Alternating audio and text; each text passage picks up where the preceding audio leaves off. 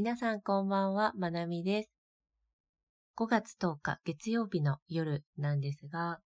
皆さんはどんな一日を過ごされましたか？私は今日は、ちょっとバタバタとした一日で、予定していた作業がなかなか進まず、ちょっと今から寝るまでの間でできる限りキャッチアップしてから寝ようかなと思っています。で今日お話ししたいなって思ったのが、ダイエットだったりとか、こう何かこうチャレンジすることと、そこに関係するホルモンについてなんですけど、万年ダイエッターの方とかっているじゃないですか。私も昔はそうでした。あとは、こう何かチャレンジしてみて、それがうまくいかなかった時、思うような結果がいかなかった時、その時の反応って大きく分けると二つに分かれるです。で片方のグループの人たちは、例えばダイエットだとしたら、まあ、ダイエットに失敗した理由が自分がダメだからっていうふうに受け止めるんですね。自分がダメな人間だからダイエットが成功できなかった。とか、自分がダイエットを成功できるだけの能力がなかった。ダメな人間だからできなかった。不十分な自分だからダイエットに成功できなかった。そんな風に受け止めるグループと、もう一つは、まあ、ダイエットで思うような結果が出なかったけれども、まあ、やり方が悪かったのかなって捉えるグループと、その二つに分かれるそうです。で、実際起きた事実っていうのは同じなんですよ。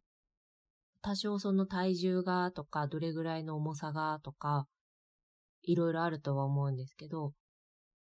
起きた事象を見てみると、ダイエットっていうプログラムにトライした。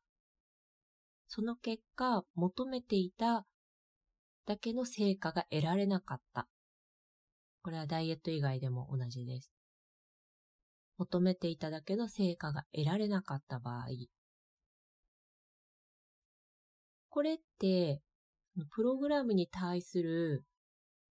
トライの仕方が悪かった。トライする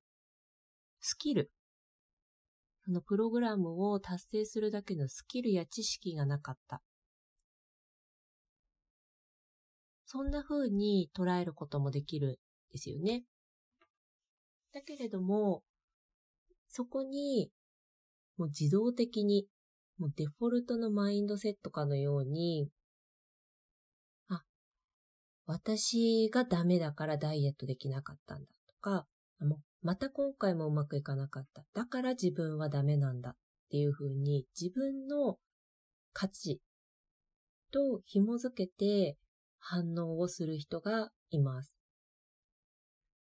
え、これは私昔自分がそうだったのですごくすごくよくわかるんですけれども、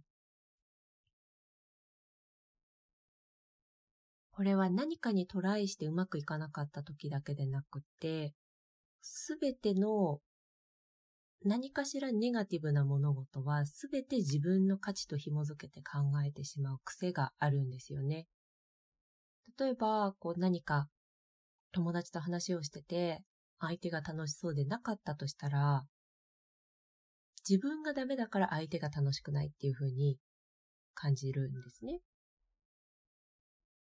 か何か自分が提案をしてみて相手に断られた時か、まあそれじゃない方がいいよねっていう別のものを提案されたりすると、自分がいけないから、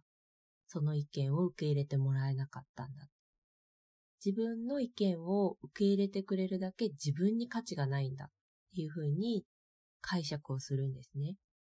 これはもう無意識でできるぐらいその思考の癖が強い、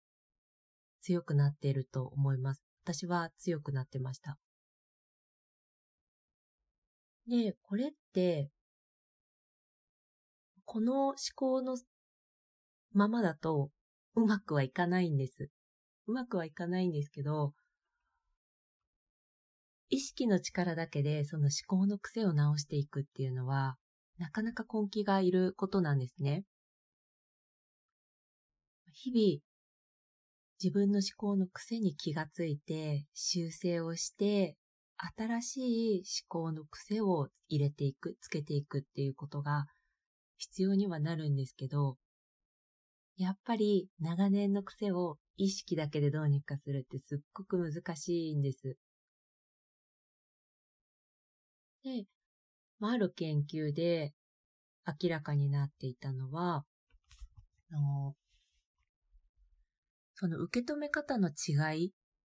が2つのグループで出たときに違いは何だったかっていうと、セロトニンの量だったそうです。神経伝達物質としてもホルモンとしても働くセロトニンという物質です。で、まあ、セロトニンは腸で作られるものでもあるので、腸内環境を整えておく。腸内環境を整えていくためには、まあ、ストレスのマネジメントであったりとか、まあ、腸に炎症を与えるような食事はしないこと。まあ、グルテンとかカゼインとか体質にもよりますが、しっかり消化できるようによく噛んで、リラックスした気持ちでお食事をとるとか、まあ、楽しい気持ちで食事をとるとか、そういうところですね。あとはこう、ちょっとしたリズム運動がいいって言われたりもします。なので、お日様が出てる間にお散歩したりとか。まあ、そんな風に、まあ、何かして、え、ー、と、セロトニンを増やすっていうこともできます。し、今すぐできるセロトニンの増やし方っていうのが、しっかり胸を張って姿勢を正すことやっぱり私も姿勢ってすごく大事だなって思っていて、やっぱり気持ちが落ち込めば姿勢も崩れます。巻き型になってちょっとうつむき加減になるし、口角も下がってくるけれども、やっぱりしっかり胸を張って、口角をキュッと上げて、しっかり背骨一つ一つをこう上に、上に積み上げていくように、上から吊られてるようにこうスンって立てると、やっぱり気持ちも少しちゃんとするので、ぜひ、姿勢よく、ちょっと口角を上げて、過ごしてみるといいかなって思います。私もついついパソコンとかやってると姿勢崩れちゃうので、改めてやってみようって思っています。この物事の受け止め方ってすごく、すごく大きいです。周りがどうこうとかじゃなくて、もう自分で自分にストレスをかけてる状態なんですよね。自分なんてダメだって。私なんか、か、私だからできないんだとか。んでもそれって自分で自分にかけてる言葉が、そんなに厳しくなくてもいいんじゃないかなって思います。もしもっとできるって、こんなんじゃダメだって頑張るっていう選択肢もあるんですけど、でも私は優しくて褒めて伸ばしてくれる上司の方が好きなので、あ、じゃあ自分に対しても褒めて認めて伸ばすタイプの上司でいようって思います。やっぱり優しい言葉を自分に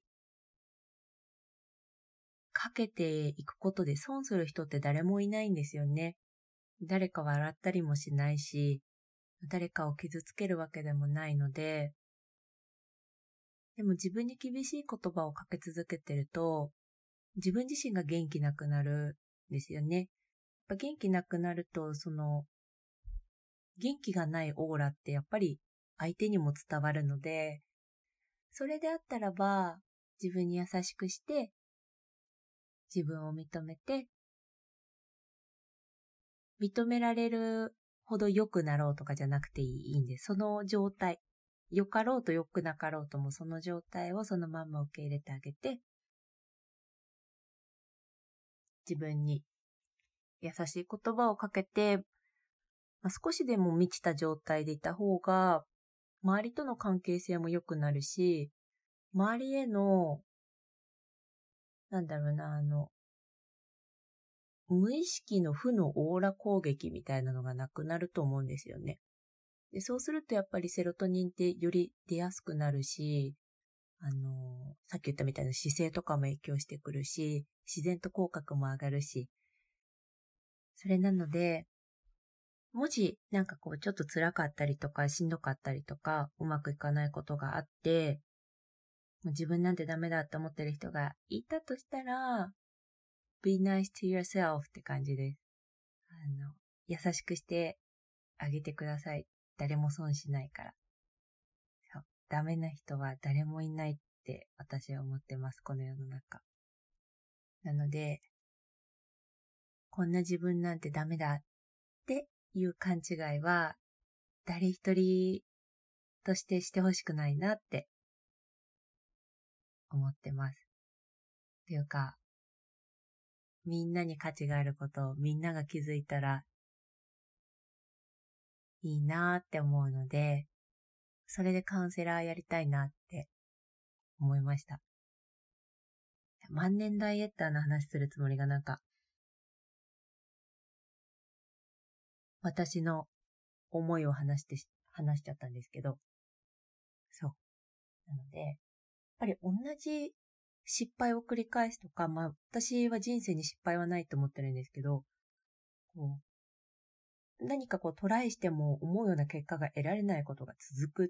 ていうことは、何かしら問題があって、それが単なるやり方の問題のこともあるし、その元になっている心のあり方のこともあるので、自分がそのどっちタイプなのか、自分で自分を責め続けていないかとか、いわゆる自己肯定感とか自己需要感のところはどうかなっていう点検をしてみるといいんじゃないかなって思いました。はい。じゃあ今日はこんなところで終わりにします。皆さん良い夜をお過ごしください。